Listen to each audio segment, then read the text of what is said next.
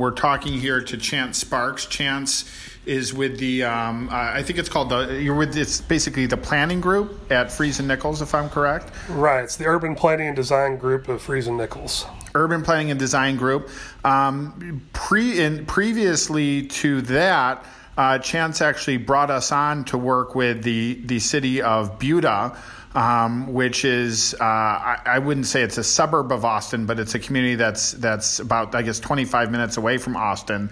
Um, that we uh, we helped with some adaptive reuse strategies for some of the former government buildings, um, and uh, one of the reasons why we wanted to have Chance on is because he's got you know fantastic thoughts and ideas.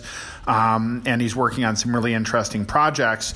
Um, but we also see that that Buda um, is doing a lot of really smart things. So, so and I, I know that he helped to uh, to plant a lot of the seeds for that. They're they're taking some, I think, fantastic steps to help to address um, some of the, the business losses and things like that that are, are coming from this crisis. So, uh, Chance, Chance um, very curious to hear about the projects that you're working on and how you're thinking of that in light of the current crisis. And as we discussed in some private conversations, I know that a, lot of the times, um, you know, the stuff that you're requ- suggesting to your clients or recommending that your clients do are really based on things that that were already a good idea before this, but that that are more essential than ever. Um, so, with that, uh, Chance, thank you for for coming on and speaking with us. Sure thing. I'm happy to be on here, and uh, you know, it's it's definitely interesting times. I think when we first started talking about doing this podcast, the game plan was to to come up to Dallas and hang out for a little bit, uh, perhaps with, with a couple of adult beverages and do this. This is a much different format, uh, right. but uh, I'm I'm really excited to talk about uh, what's going on in the planning world kind of in this you know, well active COVID situation and what I think it's going to look like afterward.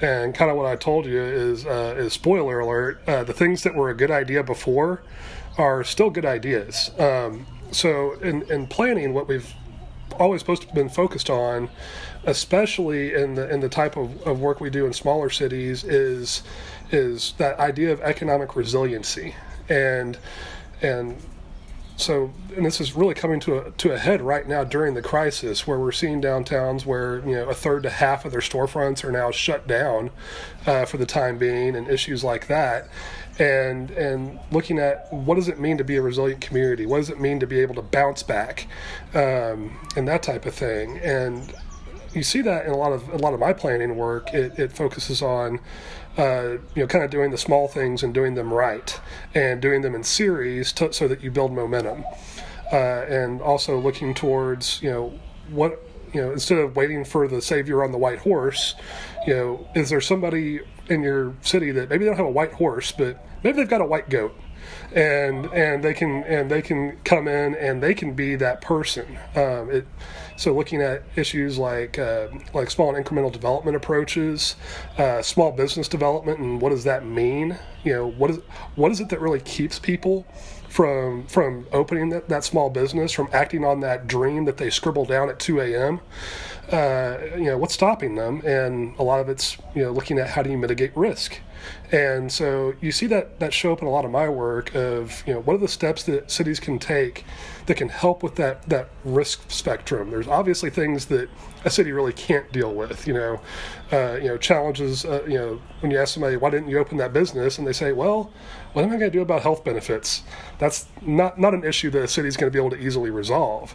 Now, if the question is you know, it, it, takes my project a year to ramp up and become profitable, so that's a huge risk. How can I help mitigate that risk? That's an interesting space where a city can start operating in, and and look at you know what are the things that they can do to help. Uh, this is a great task for something like an economic development corporation where they can uh, you know build these businesses from scratch. And the great thing about a scratch built business is that it is a loyal business. You know they remember who helped them, and so when they do get big, they don't go looking to move somewhere. They go looking for another space in the same place they are. Um, we saw that directly in Buda. There was a, a great business there called uh, Fat Quarter Shop, and it was uh, it made more or less quilting kits. It started in a garage Uh, they got some support from the from the Economic Development Corporation early on. They grew up. They outgrew their garage. They moved up into a next bigger space. The next bigger space.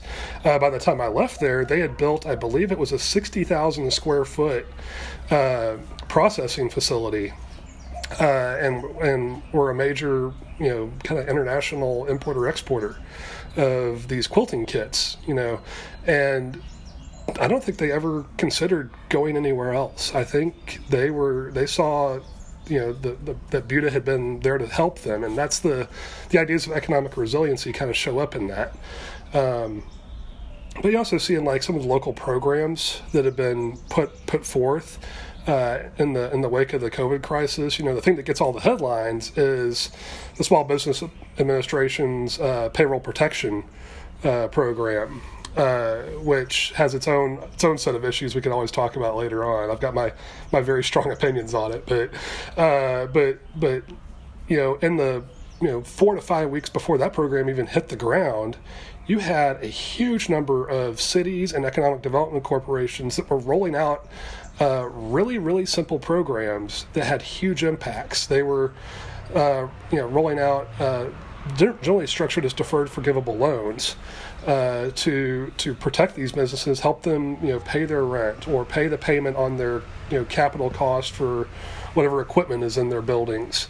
And and things like that with the the promise that hey this doesn't come this you know stay in business for another five years don't lay people off and you know we'll we'll actually forgive this. It becomes a grant.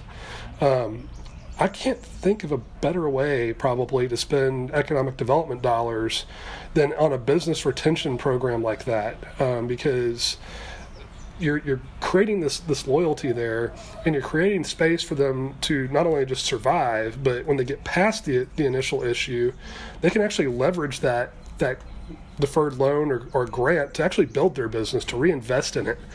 And uh, that those types of programs you know you can tell i get really excited about them. Yeah you should though. uh, and uh, and that, that's where i see some of the space going. But to bring it back to my original point what i'm describing was a good idea before the covid situation. Yes. it remains a good idea. Um, you know one of the things that that we usually caution about in our planning is you know yes you need to have big bold visions huge visions but but the, the next the next words out of your mouth after that better be something about implementation and how do you do it. And that isn't to say that the biggest boldest vision can't be implemented it's that you need to know how to tailor to the capacity of the community the capacity of the city the capacity of the staff the financial capacity because there are you know, we, we, sometimes talk about that there's there's a there's the Toyota Corolla way to do things, there's the the Lexus way to do things, there's the Aston Martin way to do things. They're all perfectly valid. They all can accomplish that vision, but you need to, to match it to the situation. Um, there's a there's a right tool in, in every case, and that's where uh, I think that's what that's really what differentiates a plan that sits on a shelf versus uh, one that ends up with worn out pages by the by the end of five years. I love that line. I love that line. And you know, one of so one of the things I'll tell you from from the perspective of of our own business and and having done this for for six and a half years. Um, and and kind of having to to talk about this. This is something that we go back and forth on. Um, a lot of times, it's it's hard for people to see that when you're talking about taking very modest steps, that that's not like that that doesn't mean that you're you don't have really exceptional ambitions. That the two are not the opposite, and that if you have exceptional ambitions, um, you you have to take modest steps toward it. And it was funny because I, I kind of used um, what you might call a parable with someone who was. Um, I was trying to explain this to, and I was like, okay, so somebody want, you know, you want to go get a, an, you know, someone who had a master's degree, um, an MBA from Stanford, right? So it's like if someone goes to you and says, oh, I want to have an MBA from Stanford, and I'm a high school student, right? What do I do? Well, okay, so let's come up with a study program for you because you're going to need to study every night. You're going to need to grow. No, no, I'm not worried about that little stuff. I just want to get an MBA from Stanford. um, and so I think that a lot of these cities, it's like if you want to have big plans, you have to take modest steps. And it's not that the steps won't be visible, but you have to you have to go step by step. You can't just just jump into everything at once, I think.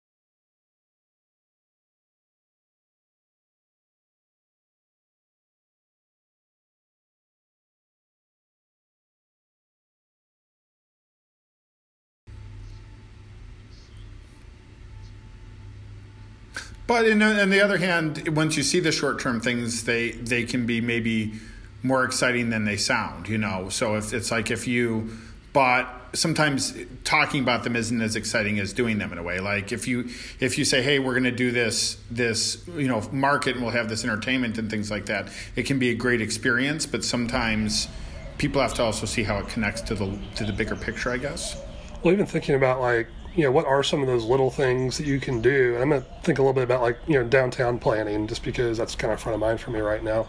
You know the the you know the, the idea that the, the the small little thing can actually have a huge impact. You know there's kind of like a running joke amongst some of us about you know the first first recommendation is always put up some twinkle lights. Um, you know just because it's it's creating atmosphere and makes you feel like you, you're you're somewhere special and you know you put up twinkle lights it's automatically a date night location seems like uh, that is not an expensive endeavor. You know, that's a, that's a few thousand dollars um, of effort with a big impact. You know, it's you know doing interim measures to test a big idea. You know, you don't have to immediately shut down a street and convert it into a really fancy, heavily landscaped, uh, walkable paseo. You know, you don't have to do that immediately. What you can you do immediately, uh, you can put up some barricades and put some plants from your local home improvement store and some, you know, cattle trough type containers with wheels on the bottom and set those up and probably get it sponsored and and test fly an idea and let people fall in love with an idea or not as the case may be you're not out that much money you know it's it's fixing the little things that drive people nuts and in one downtown uh, our biggest complaint was that not that there wasn't enough parking. Well, that's always a complaint. Uh, show me a downtown where that doesn't come up, and I'll be shocked. But uh, but they actually had a very tangible complaint, which was uh, that a lot of people around there, you know, there's a lot of ranch and farm around there. That means there's a lot of like F two fifties.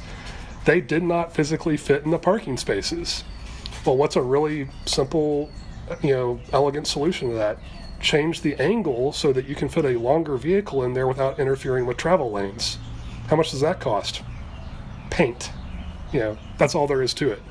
You know, and those are little things that people notice and it, they feel good about it. And, you know, once you do that, then you can do the next larger thing and people believe in it. And that's right. really, that's kind of the name of the game in momentum building. And and by the way, even you know even some of these things that sound you know small on paper, where you know where it's like we're gonna have we're gonna do an event, we're gonna test something out. Um, for a lot of people, that that might be the best experience they've ever had of a place. You know, where we've seen something where it's a um, where we'll do you know having a, dozen pop up retail spaces as well as some pop up outdoor spaces, um, and you're just doing it for a day or two. Um, but people will tell you, I've lived in this community for 20 years and this is the, the best experience I've ever had here um, in terms of public spaces. So I think that um, a lot of things might not, you know, you're, you're working toward a bigger goal. You want to have development. You want to have new new businesses coming in. Keep keep the businesses you have in this case. Is going to be a lot of it, um, but you are also in the meanwhile creating an exceptional experience that that makes people want to go to a place as well as as testing testing bigger ideas. Um, one of the things, well, yeah.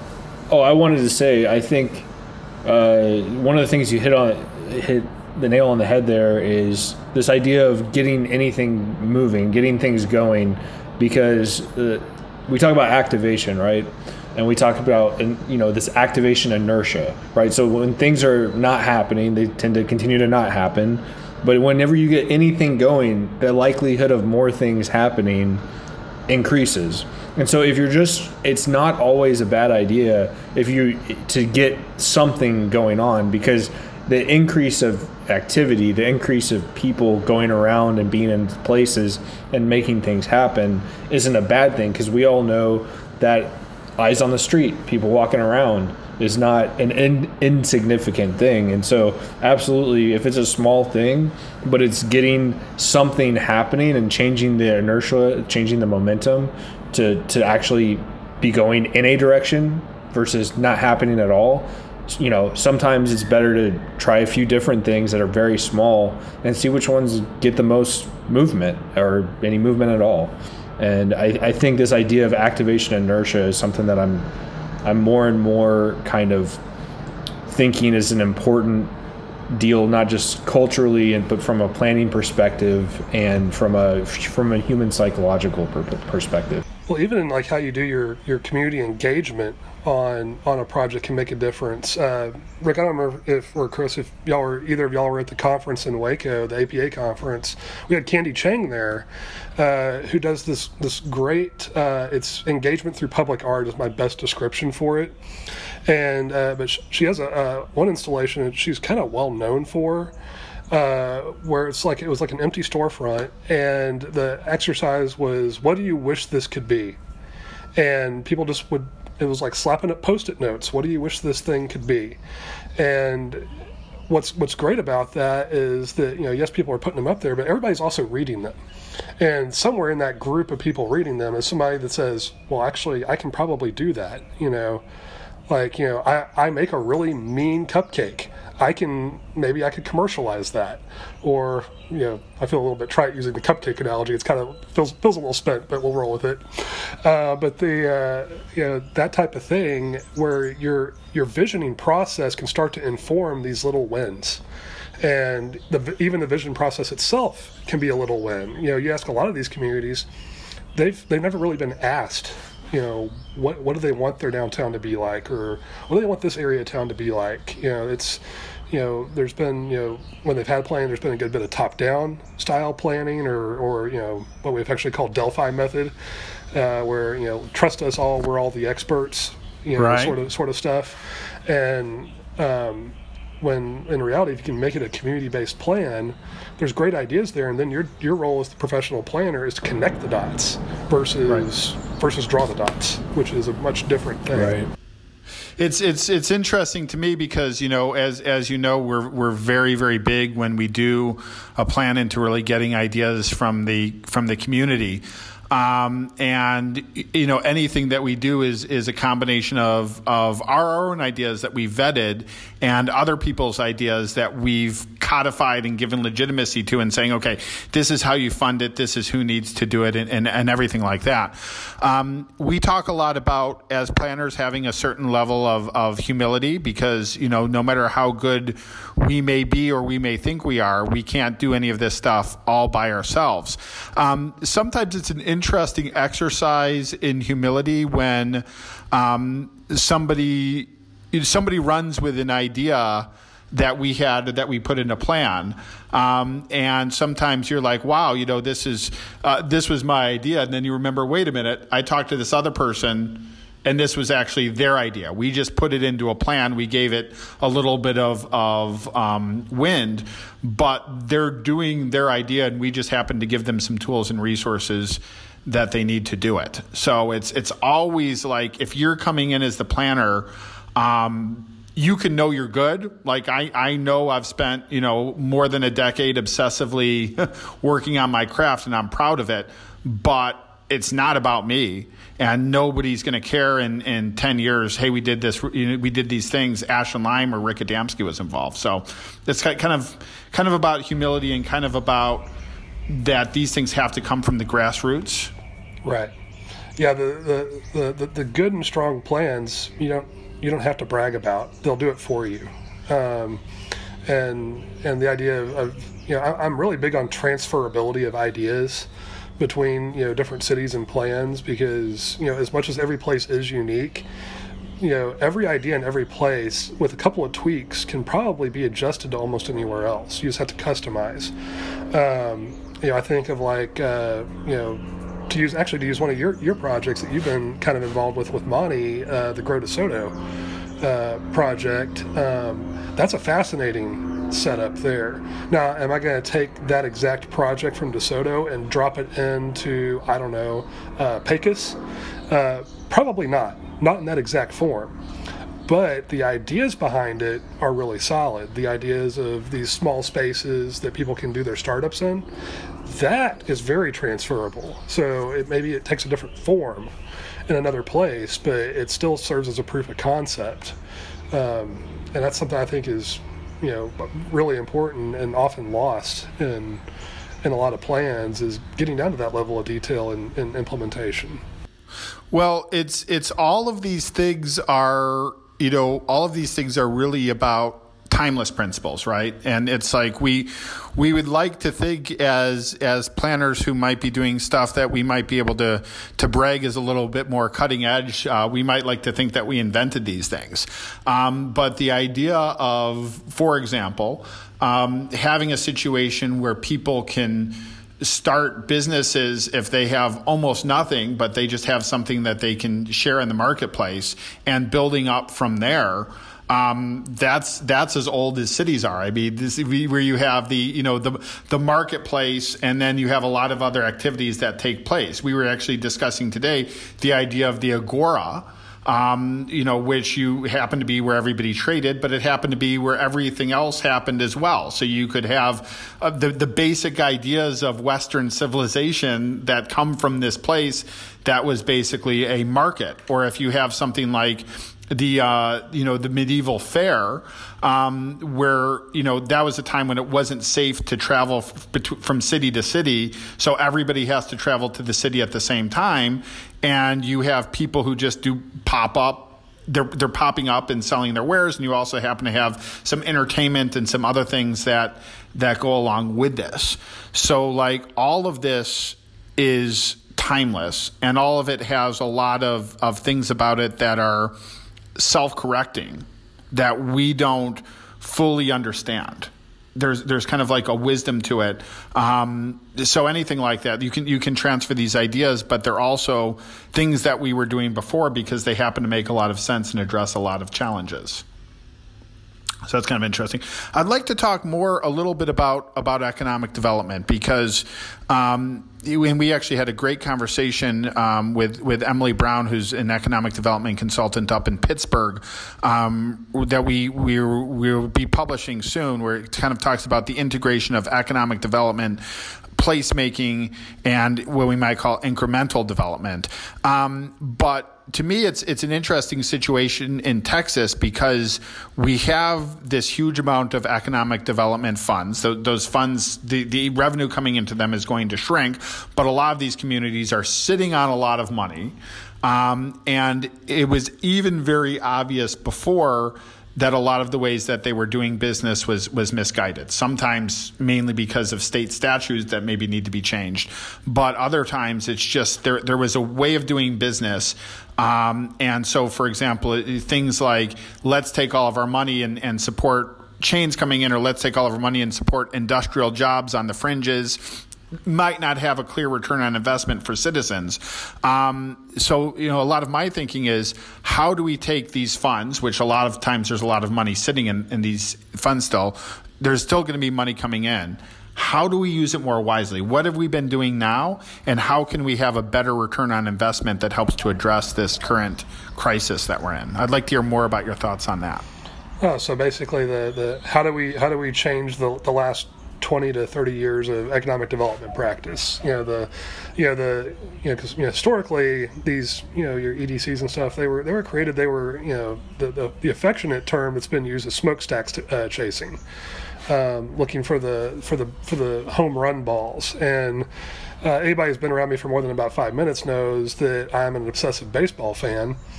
And there's one little little dinky statistic that I love to mention to people, which is you know, how often does the team that led in home runs win the World Series? Let me think. Let me think about when the last time that was. I don't know. How, how often does it's, it happen? It's rare. Uh, much more common is which which teams win the World Series that that have the, the, the most singles and the most multi base hits and the highest RBI percentage that is a very high statistic. So what what that's telling you is instead of focusing exclusively on the home run ball, focus on making contact and getting on base, and just do it over and over and over. Um, because then, if you're doing it that way, you're not getting outs. You're not striking out, going for the big win. You're getting on base. You're scoring runs. Is it glamorous? Mm, not really. But now imagine if you get three people on base and then you do hit that home run with it that's a grand slam. That's fun. It's a big rowdy party in the stands. Everybody loves it. Um, so it, it kind of goes to its that, that that's a really important aspect of building energy. So to go back to economic development world, um, it's you know looking at you know what are a lot of these things really supposed to be doing. Um, you know the the idea that you can you got all this you know income coming into these development corporations and you know yes there is definitely a place for pursuing large projects. They they have to go somewhere. And and when matched well to the skill sets of your citizens they can be a great win. You know if you know that what you have to watch for though is you know you land this big business but are they actually just going to be importing employees from somewhere else uh, because it's actually not a great match between skill and and and job. Um, so I think you're going to see that come up a lot more. I think, um, especially since we've now, you know, touched that third rail to see exactly how fragile an economy can be. You know, I've, I've pointed out to several people now. You know, you see the the, the, the, the picture I think that's going to be seared into people's minds uh, from this COVID crisis hasn't been talked about a whole lot yet, which is these massive lines you've seen at food banks. Um, and as near as I can tell from, from my research, I think we're the only, um, you know, large large economy that is like that, um, as near as I can tell, or classically called a developed economy. Um, you know, when you compare that to other places in Europe and things like that. So I think that's a interesting conversation to be had. Uh, but also looking longer term at you know what are going to be the, the impacts of how people shop and you know how used are people going to get to telework um, you know I think one of the open questions is what does office development look like going forward um, you know there's been several really interesting publications about the ideas of decentralized offices and things like that which I think represent really cool opportunities for smaller cities where you know maybe a, a, a smaller city you know wasn't really in the game to land an Amazon headquarters, which was, you know, as much as people like to bash on that, the thing I liked about the Amazon RFQ was its emphasis on placemaking as an aspect of their values. I was like, that's that's the win there.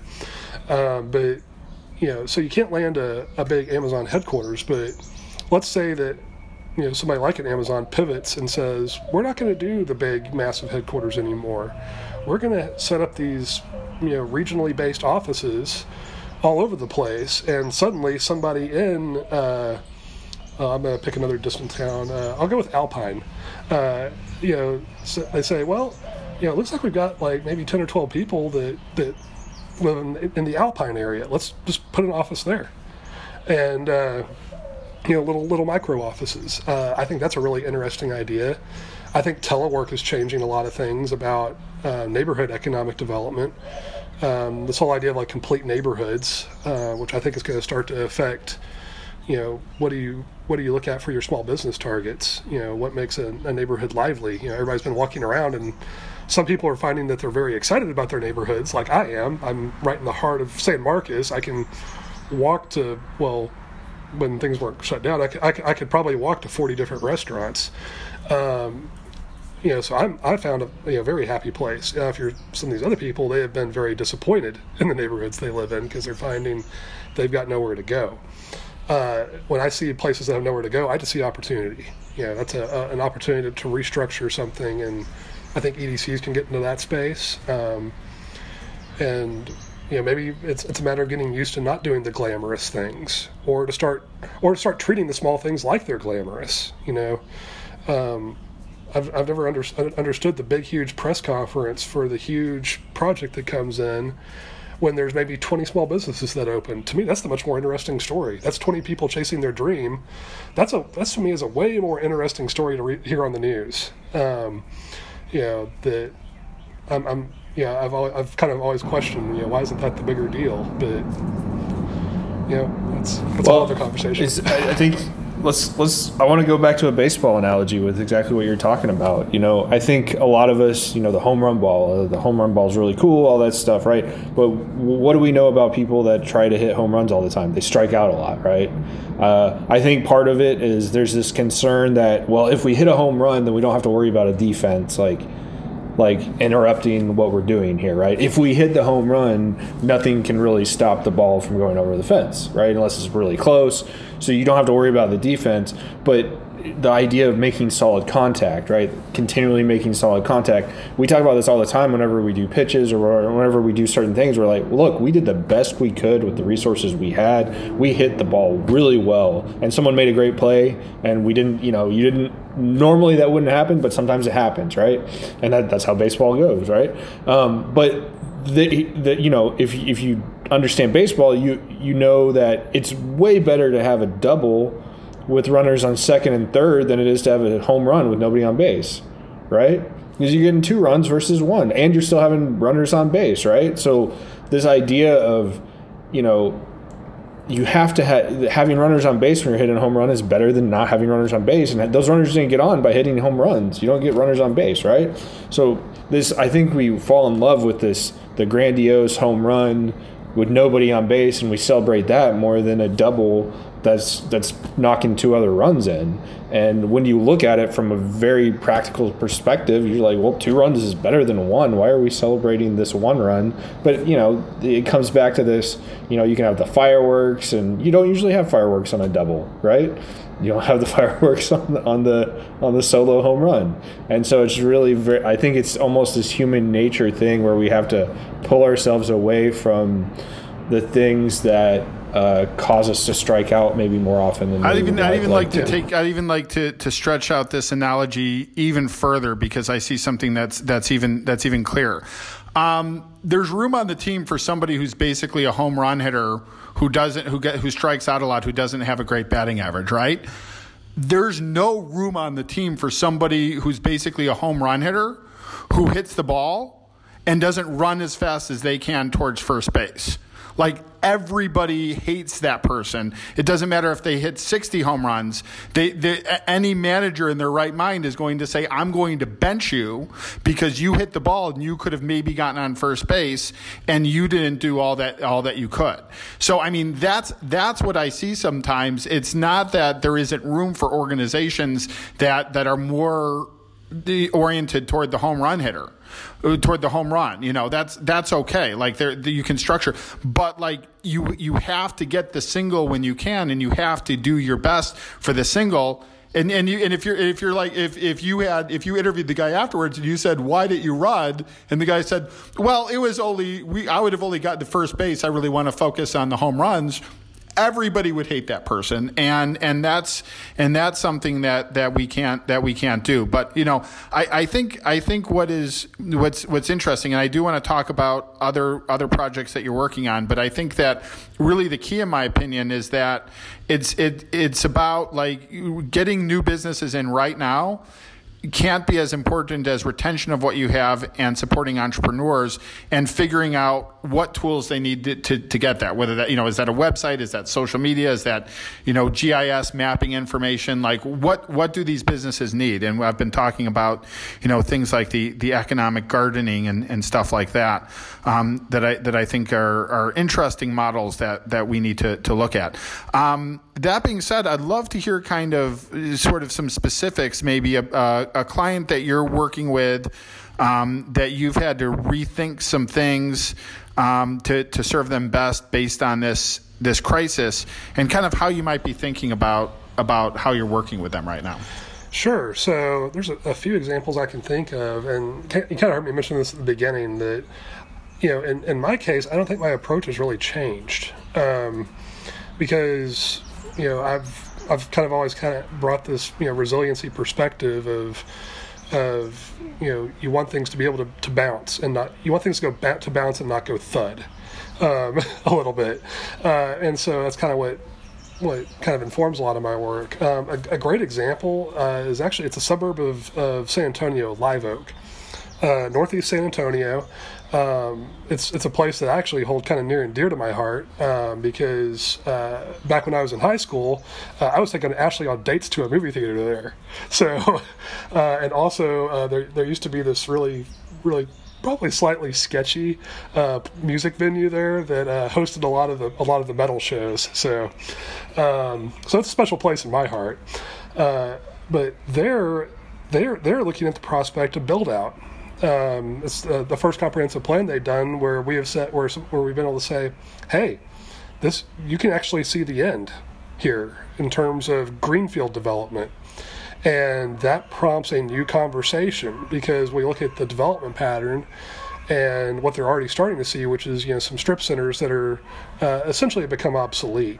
Uh, they have high vacancy rates, things like that. Um, maybe slightly eyesorish, and uh, and looked at how do you what, what do you do now? Because kind of the inherent problem of suburban development is it's built for a single life.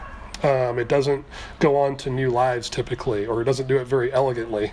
Um, and so our conversation there shifted to suburban retrofitting, uh, which is a, a, fun topic because at its very fundamental base is this idea of incrementalism and and making small changes to places to bring them back. And so what you saw there was was this change towards uh, the idea that your commercial districts really shouldn't be exclusively commercial districts.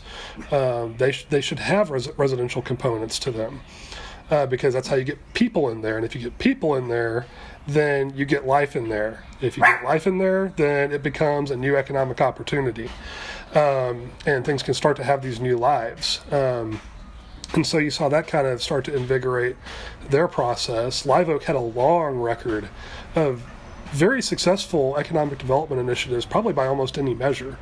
Um, you know, they they were they went from you know probably 20 years ago uh, having very little sales tax to today they had this robust sales tax environment. Well, the uh, you know fast forward to today today and you know one of their their biggest uh, uh, employer or biggest sales tax generators there is IKEA. Um, IKEA shut down their stores. Um, so uh, so that narrative is changing probably a little bit for them. Um, I should have thought to do a follow up with them today before getting on this call, but uh, but you know thinking about you know what what can work in some of these older strip centers. Um, you know what's kind of nice there is a lot of them are actually structured where they could be blocked out really easily. Um, and uh, some things like that, where it's easy to take, take little bets. They've got a great community college there that's grown, you know, exponentially uh, to the point that it probably has enough student life that that can become a basis for uh, for for certain you know neighborhood services, things like that. So these are all issues that we're getting injected into the the, the live oak conversation anyway. I think they've taken on more importance um, because when you when you see what the exit of an economic you know downturn looks like. It's you know people hitting community colleges to re, to rebuild new skills that they've realized they need at, a, at an affordable price. It's um, you know looking at uh, what what were people seeking? You know, the people that became unemployed. What were they doing? What were their skills? How can you match that to something that's a little bit more resilient? Um, some of those types of issues popped up there. Um, their whole economic actually what's kind of interesting within their comp plan is we merged their economic development conversation with housing and neighborhoods uh, because they're really kind of inseparable. Um, and and had that conversation in that context of you know what does it mean to build resiliency now? You know they built a strong economy. Now how do you make it resilient? Um, and so a lot of those issues were already already cropping up uh, in, into that space. Um, so that was you know, a really interesting aspect of that. We also uh, of right sizing infrastructure, the idea that you know your street section should reflect what's really possible and and not you know page you know 1437 out of whatever manual. Um, you know look at what what can it really be and work with what you got. Um, and lots of you know finding small victories and a big emphasis on quality of life. Um, one of the things we've talked about a lot internally at Freese and Nichols that this you know coronavirus has revealed is the importance of public spaces, um, and the the very fact that they were closed was because they were crowding. What does that tell you? It tells you that you don't have enough. Uh, that, that you may have a deficit there. So I think that things like parks are going to grow in importance. Um, you know, you've seen you know street closures because they figured out that sidewalks weren't wide enough, which is something that you know a number of planners have been screaming and yelling about for years. Um, yeah, where uh, yeah, I felt like I was just you know screaming into the into outer space and You know, they, nobody can hear you screaming outer space, and now suddenly I've got a microphone, and I'm like, oh, this is great. um, but the uh, some of those types of things are emerging um, out of that. Um, our Midlothian downtown plan is very similar in that in that manner, looking at you know how do you create these balanced spaces, how do you create this incrementalism, all stuff that was you know pre-coronavirus and made sense, and I think still does. Um, yeah, one of the interesting phenomenons that I've seen in some of the you know the, the statistics about people you know doing the support local uh, is looking at restaurant performance and comparing how the chains are doing versus actual true local restaurants. Um, you know, true local restaurants, you know, they're they're operating far more at the margins. It's that's a hard business. Um, you know, I can say that having spent years in, in, in restaurant world, but the uh, um, well, what's been interesting is when push has come to shove uh, for people in these communities and they're going to get their takeout food, where are they going now? They're going to the local uh, because because you're you're seeing a lot of the messaging that said, "Hey, go support your small businesses. Go support your small businesses."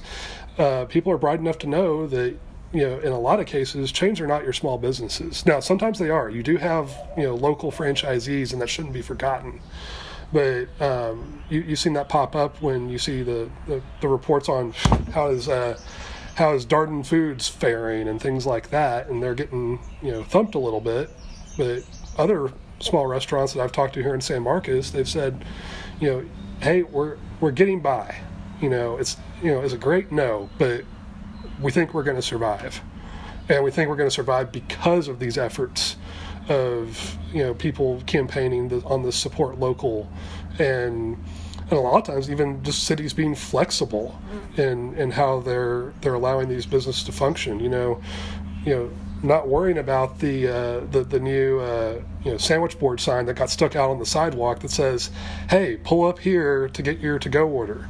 You know, those issues have suddenly kind of stopped mattering for cities, and I think that's interesting. Um, and that can even uh, you know that kind of adaptability I think is important. Yeah, I think it's really interesting that you brought up the adaptability and all those different things. We we without talking about some of the specific ideas we're thinking about rolling out in the next few months. Um, I definitely see this as accelerating some of these changes that have kind of been coming for a while. You know, we know retail's been changing a lot we I don't at all think that retail is going to go away. We know that there's always going to be a desire for people to go and shop, but it looks different. We know it's going to look different. We, like you mentioned, with shopping centers uh, and having an increase in vacancy over the last you know decade because of things like Amazon and you know online shopping. Right, the internet's changed a lot of stuff. So we know that retail space is going to be in somewhat of an abundance in the sense that um, there's going to be a lot of retail that's empty um, unfortunately, there's going to be probably a lot of restaurant that's empty at least for a little while um, while we kind of uh, re- repopulate those places. Um, and office spaces are going to be less in demand with all of this, at least to some extent, because some people are going to go, you know what, I we can work from home more easily than we thought we could. It's not going to be everybody, but it's going to be some people. And in addition to that, unfortunately, we're going to have some businesses that don't make it through this. So there's just there's going to be a lot of space out there, right? But as you mentioned, there's this this huge demand at the same time as you know we're not going to be going out necessarily as much for office. We still will for a lot of people, but everybody won't. We're not going to be going out as much for retail because we we can order our essential items from home and we've gotten more used to it, right? And we're not going to necessarily go out for you know certain restaurants because maybe they're not there right now but we still want to go out and that craving to go out is greater than ever than it's been for a lot of people right now right? We all as soon as everything opens back up to the extent that you feel comfortable you're going to be going out and you want to go do something because you're tired of being quarantined. So that desire to go out and congregate with people uh, is going to be reflected in a new way and we, we have to adapt to that. We have to figure out these ways to have, like you said, there's. I think there's going to be more public spaces. I really do. I, I, I think they're going to maybe be semi-public, semi-private, but I, I think there's going to be more spaces for people to congregate and do some of these things, but in a different way than we've seen before. Similar to how when malls kind of became really popular, I think there's going to be this new thing that kind of establishes itself as an idea of what we kind of start to move towards given what we have because we have all this space you know and people crave to get out and utilize this space we just, what we have to do is activate that space and retrofit it to the to the ways that um, people are going to want to go out there and utilize it and feel comfortable with it and including, enjoy a, it. including a social distancing yeah Absolutely. whatever that may be And I, I think you're going to see like you know, I think of like you know the restaurants. Um, you know the, the the U.S. is a little bit unique in that our restaurants are one trick ponies here. Um, whereas you know now you're starting to see some of these that have gotten really smart and agile. They've actually started setting up grocery uh, type services in them. The reason that works so well for them is because they're getting food delivered anyway. So you know why not just you know change up the order a little bit, and you can actually meet a need because the grocery stores they're actually they're doing a good job of keeping up, but there's not enough grocery stores, so you're running social distancing issues. Now a restaurant gets into that space. That gets a little bit more interesting, and that's helping restaurants get by.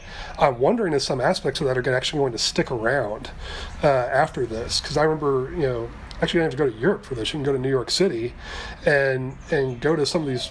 You know, I, I forget. The, I think I always heard them called like a Greek diner, but these little postage stamp size spaces where it looks like a little tiny C store, and then they've got a little kitchen that maybe takes up maybe 75 square feet, yet they're able to produce some ungodly amount of food out of it um, that just doesn't seem possible. And I think you're going to see that model start to be ported in to more markets. Um, you know, it's the idea that you know every business should be a little bit multi-purpose. You know, I think we've talked about this before. The idea of an art gallery um, as a as a business model is a really difficult business model.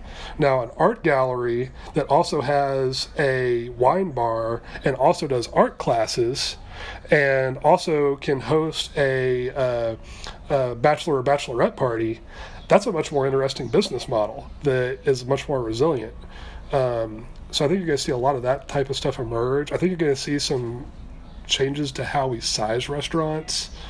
Um, and retail's the same way. Um, I'm not somebody that's a firm believer that that retail, especially experiential retail in downtowns, is going to go away. Um, I think what some people are finding in this online environment is that there are certain things they hate doing online. Um, I hate buying shoes online. I hate buying clothes online. Um, you know, those are things that I don't enjoy. Um, you know, that's a space that smaller businesses can operate in. Is it easy? Nope, not easy at all, but it can be done. Um, so I, I think some about you know what that might look like going forward. Um, you've already seen some of this with coffee shops that flip and become bars at night. Um, I think you'll see more stuff like that where there, where things have multiple personalities by day and by night. Um, and uh, I think that's going to be really interesting. And I think that's going to cross over into even office spaces. Um, you know, co-working spaces. You know, as a business model, they've been hard to pull off without them being a nonprofit. But the some of the ideas of them are interesting. Um, you know, the idea that you know by day there are these you know spaces where people work, but in the evenings a lot of them convert and have events and things like that. Why couldn't more offices do that? Why couldn't a, a real estate office uh, at in, in the evenings uh, flip their lobby and it become a pop up retail space? You know, give me one good reason why that can't happen. Um, and one of the things that really inspires me is seeing how cities cities have adapted their their processes. Um, that's going to be the one great takeaway from this is uh, when everybody went to a remote environment, every single piece of unnecessary red tape became neon red, and and and and they started cutting it. They said, you know, this is not working. Let's change it. Let's change to this. Um, you know, everybody has some form of online permitting systems now. Seems like you know, imagine that it took a crisis, um, but that's allowing you know some of these things to work better. But you're also seeing changes in, in simple policies. Uh, an example I can share is uh, I want to say it was somewhere in the D- DFW area, but uh, the Walmart was wanting the ability to use megaphones and things like that um, to help direct people outside. Well, there was you know noise restrictions and stuff like that. So the, the, the Walmart representative contacted the city and said, "Hey, we've got this issue, And so he was like, oh. And in the span of 30 minutes, uh, enacted a temporary policy waiving that requirement.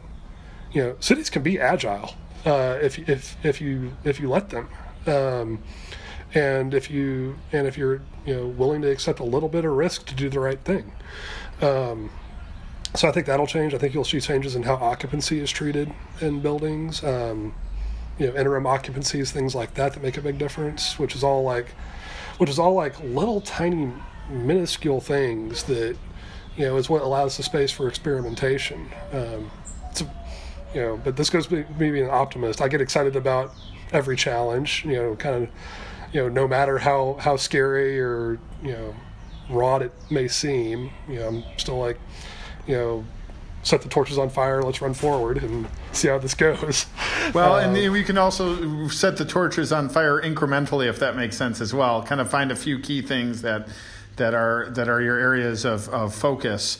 Um, so I there, there's there's so many there's so many good things here, and we're trying to get out of the habit of talking to fascinating people like you and and, and pushing our podcast conversations close to two hours um, because we do want to be um, mindful of of everybody's um, attention span. Um, but but there are a, a, a, couple things that I'm hoping that we can that we can hit on um, before we go, um, and maybe a few things. Um, one is uh, I wanted to talk about. Um, perhaps obsolete strip centers and how we think about them now. Because if you thought they were obsolete three months ago, you know, gosh, um, we're really going to have to rethink these.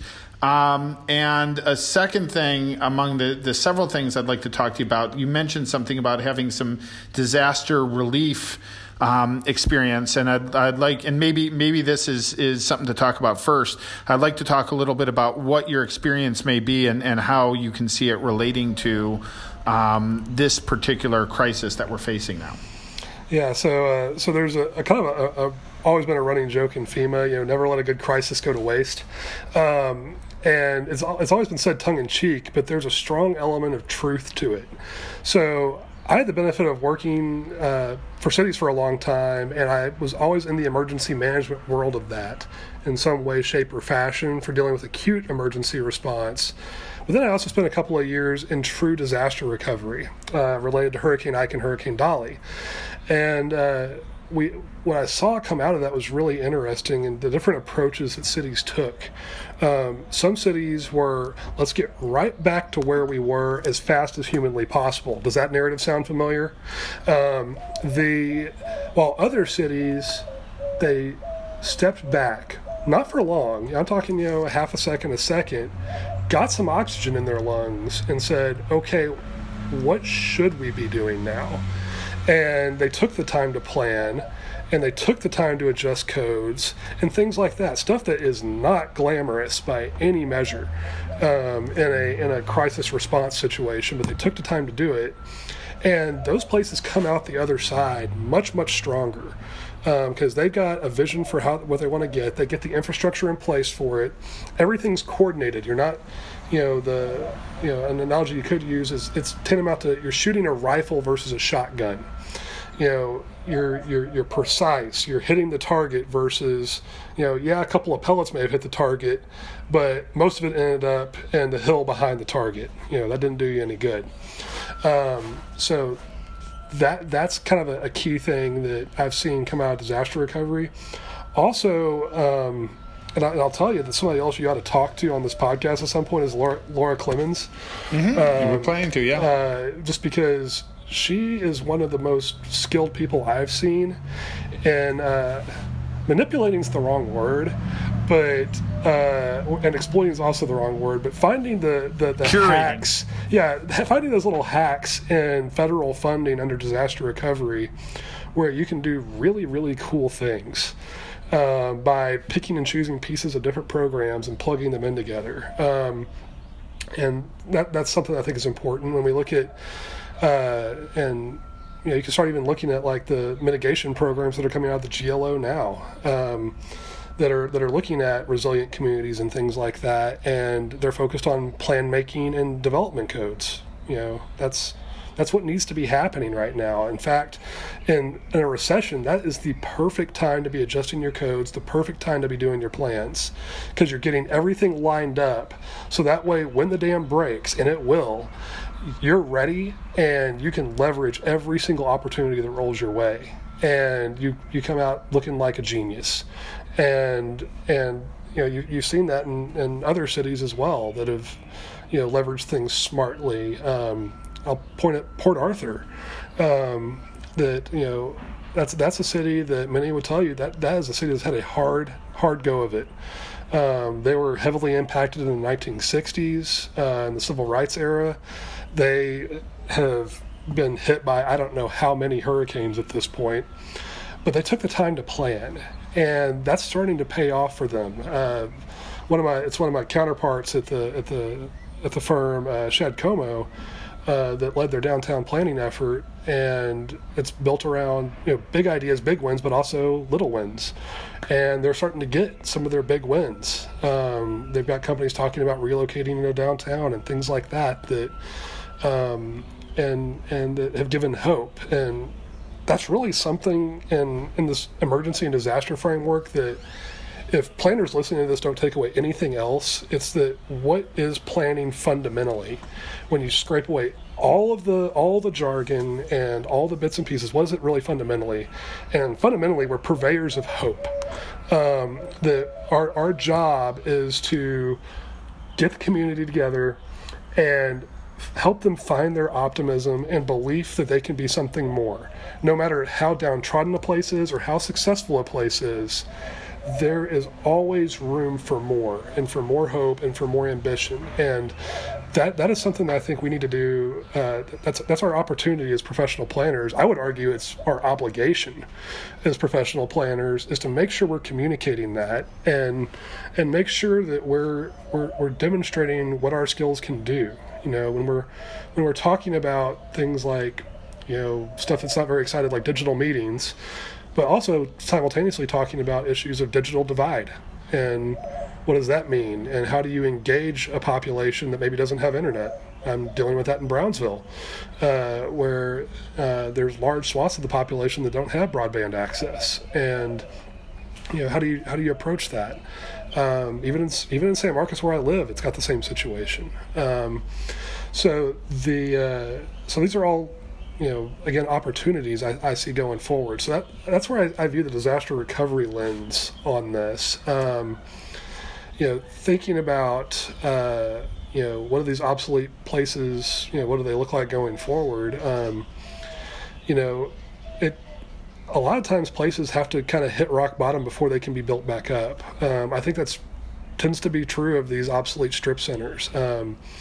Because if they're making just enough money to pay the taxes, then a lot of times the property owner doesn't care. Well, if they're making no money, then the property owner suddenly starts to care uh, and starts getting you know interested in new ideas. Um, yeah, we've seen that. Uh, there's a center here in, in San Marcos called Springtown Mall uh, where all the anchors left, and it sat, I'd say, for a good five or six years, uh, is functionally vacant. Um, and then it, the timing was right, and somebody came in, bought it up, and started doing. It's not true incremental development, uh, but it's a lot closer to it than than big big large mall. Um, and, uh, and that's paying off. They've injected mixed use buildings into it and some things like that that are really cool and that's where I think a lot of that can go um, going forward. You know, it's interesting about the the suburban retrofit stuff because I felt even before like so much of the case studies and ideas and conversation was about places where you can, you know, the market pressure was so strong that you could do just about anything. So you see these before and after pictures, and look, this is a small that wasn't doing very well, and now here it is after a bunch of developers came in and invested $50 million into it.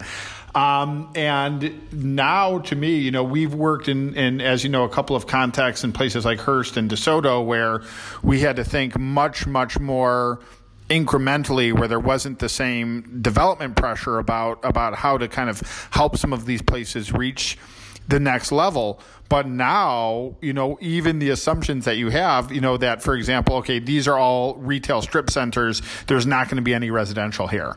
Um, we're going to have to rethink that, but we're going to have to rethink that in a way that isn't a developer comes in and spends a ton of money, but is more okay. Let's subdivide this and have a residential component, um, or let's redefine some of this space because there wasn't necessarily even this much commercial demand before, and now there's a lot less. So how this is done create creatively in, in the places where you don't have massive development pressure is going to be one of the most important questions that faces most places i think because you know most of most of the this country is not you know you might have a couple blocks or a few blocks of a fantastic you know pre-war downtown but you're dealing mostly with a lot of things like strip malls that are obsolete and that you these are the places where we're going to have to create a good human experience for people. Yeah, uh, it was interesting. You brought up how restaurants are becoming kind of like little grocery stores in a lot of places, and how that's that's something that might stick around. Uh, Monty, uh, who was on uh, earlier podcast, was talking to us about. Uh, he has a bar in one of his developments in his downtown that's having record sales, and they're just selling stuff like plastic gloves, napkins, you know, uh, paper towels um, food as well, but all the stuff that they kind of got in anyway, and they just were like they turned themselves into kind of a general store, and they're selling like crazy, and it's really interesting to think about you know the resiliency of doing things like that and how the, the things might become more permanent. He, he specifically mentioned how we don't have as many grocery stores locally as as places like in Europe or other parts of the world, like you mentioned New York and in the United States, we don't do it very often. But this idea, because we've relied on the car mostly, right?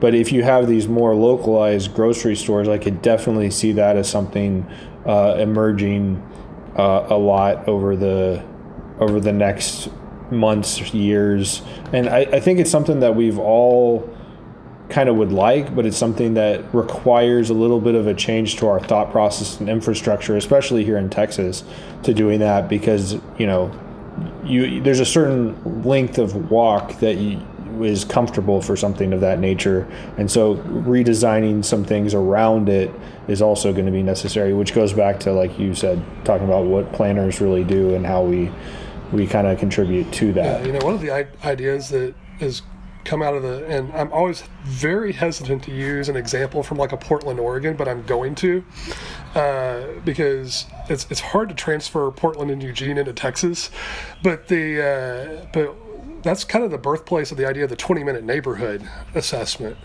and that's something I'm starting to infuse my work with is you know what goods and services can you get in that 20 minute walk? Because that's about that's about as long as somebody's a general person is really willing to go um, to to really do almost anything without getting in their car. Um, it's unfortunate. I'm I'm definitely an outlier on that, but um, we all are. Yeah, but the uh, but I I think that type of assessment is going to start showing up uh, in unexpected places. Um, you know, within Texas, um, I think we're going to start rethinking a lot of our zoning stuff. Um, you know, the work that I'm doing in Brownsville.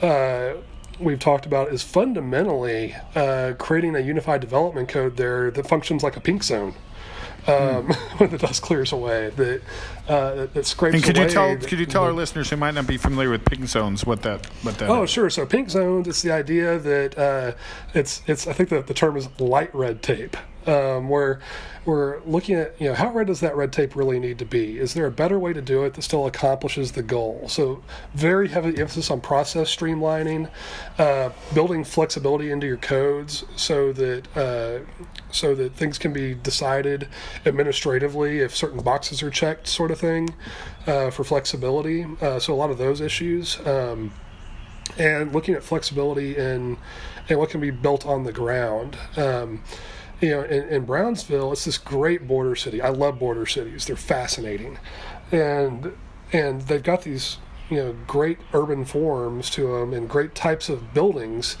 um, including my favorite land use type, the bodega. Um, every planner should have a favorite land use. Mine's the bodega. Um, I think it's because I, I like beer and good meat, I guess. Um, but the uh, but uh, like so many cities, Brownsville had adopted an essentially suburban uh, code model in the in the 70s and 80s, and had essentially made I, I would almost argue they made their culture illegal um, by by uh, you know making so many of these uses either non-conforming uses or you know that type of thing, and you end up with these great buildings that have now sat vacant for decades because they couldn't be reoccupied, um, and some issues like that. Uh, so that's been a really you know interesting experience down there in in you know really streamlining and customizing to a place and culture.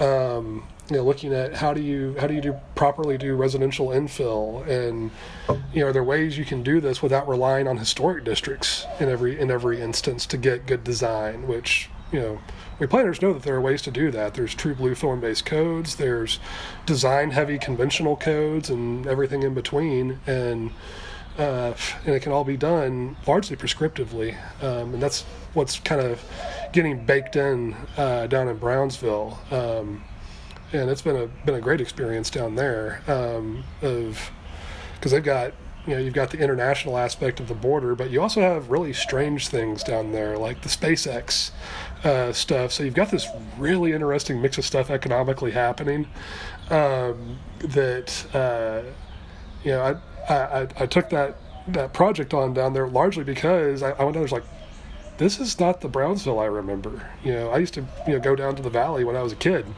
and uh, and this is way different now. It's it, it, feels it's not cosmopolitan isn't the right word um, because you, you definitely you know you're on you're in the Frontera, but uh, but it feels it feels a little bit more international, and it's it's an interesting place now, and uh, you know it's been very exciting to work in work in that that arena, and a lot of it's built around incrementalism and you know being able to do adaptive reuse and kind of doing the next the next increment of of development.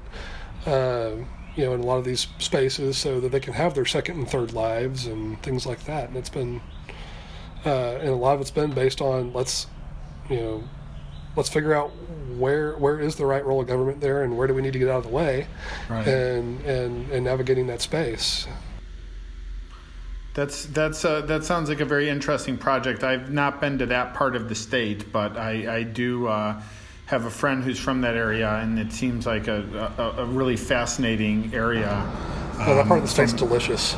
He's described. Yeah, it just seems, it seems like it's. I haven't been in a long kind of, time. He kind of need to go based back. on his descriptions. It's like it seems like it's you're kind of not really in the United States, but not really in Mexico. It's almost like you're you're kind of uh, maybe maybe partially in, in both over there. Um, one one uh, maybe b- before kind of giving you the, the floor to to, to saying um, whatever it is you'd, you'd like to say to close out. One other thing that I'd find to be interesting. Um, you know, when I first met you, um, over the course of, of a couple of years, you were, um, I believe, assistant city manager was was your role in Buda. Um, and uh, we, as as you know, we ended up you know working with you, and just as you were you were kind of leaving that and, and going into your current role. Um, but we saw a lot of very fascinating things. First of all, with the with the adaptive reuse that's now become this this art center, which is obviously on hold right now. Um, but I've just noticed on my social media. First, it seemed to be that the city was was doing some really strong stuff in terms of of promoting the, the downtown restaurants. Like I, I, I, it drew my attention more than any other place I've seen. Um, and now they have a um, uh, kind of a uh, a fund that's for some of the small businesses so that they can keep open. So those seem like some some pretty strong things. I know you're no longer working there, but I'm wondering if you could talk a little bit about kind of what was set up there and, and the culture and, and how it how it kind of became a culture where they were doing they were kind of more prepared maybe than some other places for this type of disruption. Sure. So I've told people before that the Buda is probably what I'm I'm most identified with. Uh, I spent eight years of my career there, and it is kind of my career defining work. Um, when I was brought in there, um, uh, my my question uh, to the to the city manager Kenneth, uh, which we're we're friends today now, was Um, you know, I'm coming here. I'm going to be implementing best practices. I will be pushing the envelope. Are you okay with that? And he said, yes, that's what that's what we want. We want to be a planning forward community, um, and you know we're going to support you and back you on that. And my response was, I bet you're going to fire me in three years. Um, but the uh, uh, re- reality was obviously much different. Um, but there, um, you know.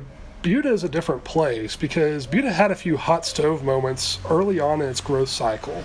And where they touch the hot stove, they burn their hand pretty bad. And you do that a couple of times, and suddenly you get religious about planning. Um, and that's that's really what happened there. So I'm not going to sit here and pretend like it was all me because it was not. Far from it. Um, it was very much community initiative there, where they said, "Hey, we don't want these things to happen again. We uh, we want to be forward thinking. We want to, you know, do things right. Um, to use a, a, Mitch Silver, you know, quote, uh, Buda was ready to transition from a deal making city to a plan making city, and uh, and so that's kind of the the ethos that got set up there. We we played a comprehensive plan. Uh, if you look at that thing, it is an implementation focused plan. Um, that that was heavily shaped. Um, we, had an outstanding consultant that helped us with that. Halff Associates, you know, yes, they're a competitor, but they're friends too. That's one nice thing in this business. We're all friends.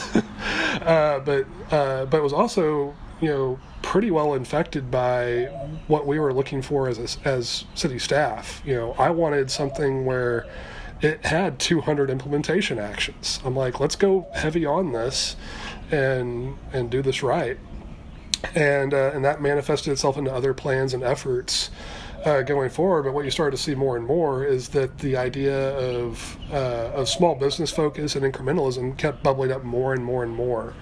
Um, also, the way our plans were structured, uh, they were designed to inform the, the city council's strategic planning uh, process. So you have comprehensive plan and you have council strategic plan talking to each other.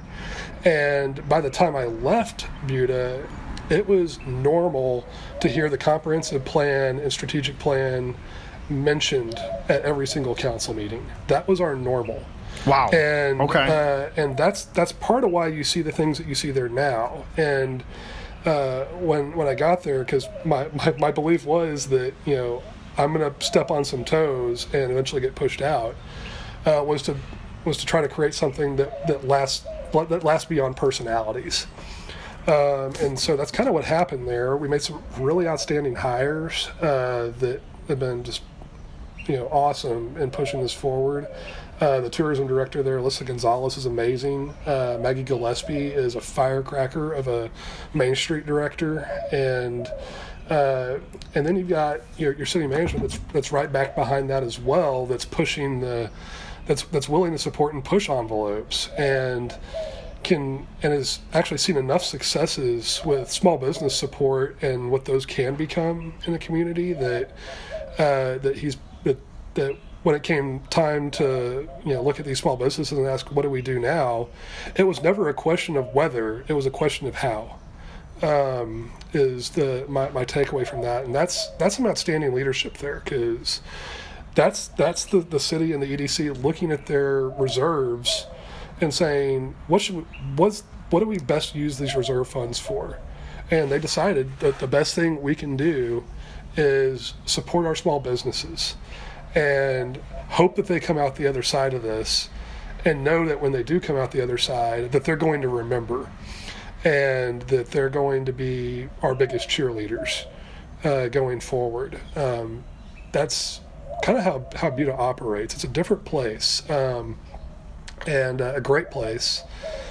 And uh, you know the, the, the work there, it's it's something I'm I'm very proud of. Um, it's something the community's proud of, and uh, you know it's you, you, can you can now having having been there yourself you can kind of see what, what i was talking about for years with you that like hey this is a special place they're doing something's different here and, uh, and i think that's probably the same takeaway you yeah rick and i too.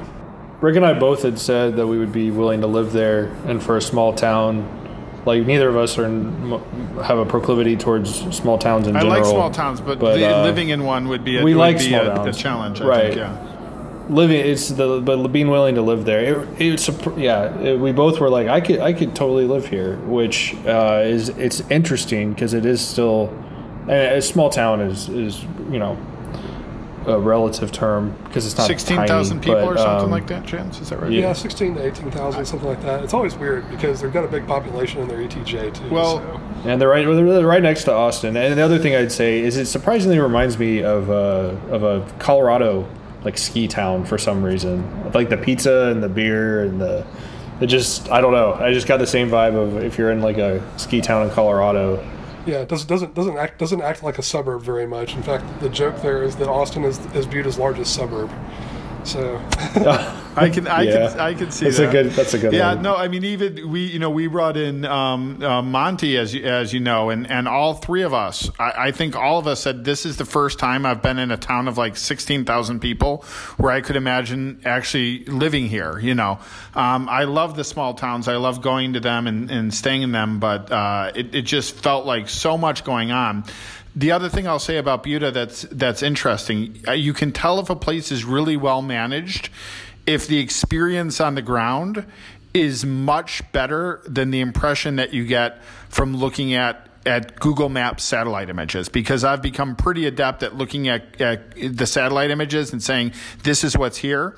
And Buda is one of the places that threw me off. It's actually much a much better experience than the built the built form, so to speak, would would suggest if you look at it from from an aerial perspective. So maybe um, I made a mistake in telling them to stop worrying about what the aerial photo looks like. well, but but I mean, but who who besides us would look like would yeah. think about that, right?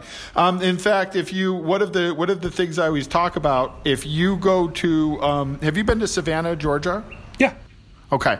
Have you seen the aerial uh, like images of the of Savannah?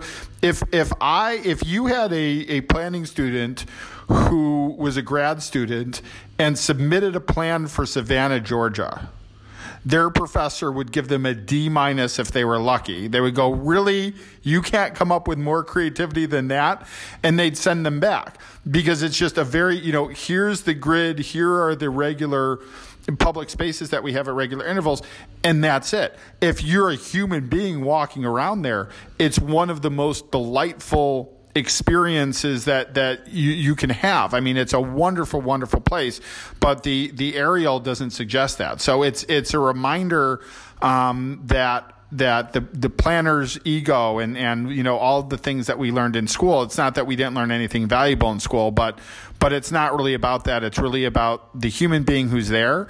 And if you're walking around in Buda the way that most people who aren't uh, who, who haven't been to I, I, guess uh, close to 300 downtowns in Texas would uh, would look at it, um, it, you would just say that this is a great place and, and that it's it's a fantastic experience. So um, that's a testament to the fact that that everybody's it's got great leadership and that you and others um, have done a, a, wonderful job there. So um, on that on that note, um, I do we should probably um, wrap this up soon. So uh, Chance, I, I, will first of all thank you very much for taking the the time to. Uh, to talk to us. Um, what else? Uh, what would you like to leave us with? What else would you have to add as a final thought? So I think final thoughts. I, will I'll take off the Freese and Nichols hat. I'm going to put on the, the APA Texas President hat and, and, and talk a little bit about you know what we're seeing with planners uh, in the midst of this crisis. Um, so what I, have certainly told the membership and, and told employers here in Texas is uh, take care of, of yourselves and, and take care of your employees. Um, a planner is not going to be able to be successful if they are worried about wh- whether their parents are healthy or you know what what am I going to do with my kid for daycare or am I going to have a job? Um, that makes anybody much more ineffective. So you have to take care of yourselves you, you have to take care of your own mental health. Um, this type of social distancing is not natural for humans. No matter how introverted you are, I'm I'm a very introverted person. I am getting stir crazy um, in in this circumstance. But uh, so taking care of yourselves has to be paramount. But also take this opportunity to talk about what planning can do and and how we're making a difference. You know, the planners that are that are out there right now, they're the ones that are figuring out how to how to keep the wheels turning on development processes in a remote environment. You know, testing all kinds of new technology solutions. They're the ones that are figuring out how to make an online meeting of a city council work, um, and and still be uh, and, and still meet the needs of contact with citizens um, and and participation. They're the ones that are that are studying what happened in the prior recessions, or in some cases, what happened in 1918, our last example of something like this. Uh, and finding the lessons learned. They're the ones that are building these programs, like you've talked about in Buda, that of you know what does it take to create a good small business program and a and make it successful and respond to the needs of uh, of small business. You know, I contrast that with the you know what you've seen with the SBA programs. I would have loved to have seen that in a block grant format, uh, pushed down to the local level where local groups understand what the needs are on the ground, where they know these small business owners personally and know what their what their pain points are because it is not the same from place to place. Um, you know, a deferred forgivable loan is not the solution everywhere. A grant is not the solution everywhere. Um, rental assistance is not the solution everywhere. Um, I would have loved to have seen something like that. But other things that you see planners doing, we're adjusting transit programs. We're the ones that are leading efforts, like in Minneapolis, where they are you know, systematically converting streets into these pedestrian places, uh, and doing so really without apology. Um, they're adjusting transit systems. Uh, you know, you're seeing like the the the, the fee free system showing up now, and and that type of thing. Those are all efforts that involve planning intrinsically, and it's an opportunity for us to show what we as a profession are capable of and what differentiates us. And you heard me mention this earlier in, in the in the discussion, but um, our, our our job is to be that that that beacon of hope a little bit of to get with the community and get them to talk about what the vision for the future needs to be you know to not just focus on you know the line of cars at the at the food bank but to ask the community, well, what is your vision? What should this be like? And and help find those solutions so that next time this happens, which it will happen again, we'll be more resilient and we'll be more thoughtful about our approaches and we'll be ready.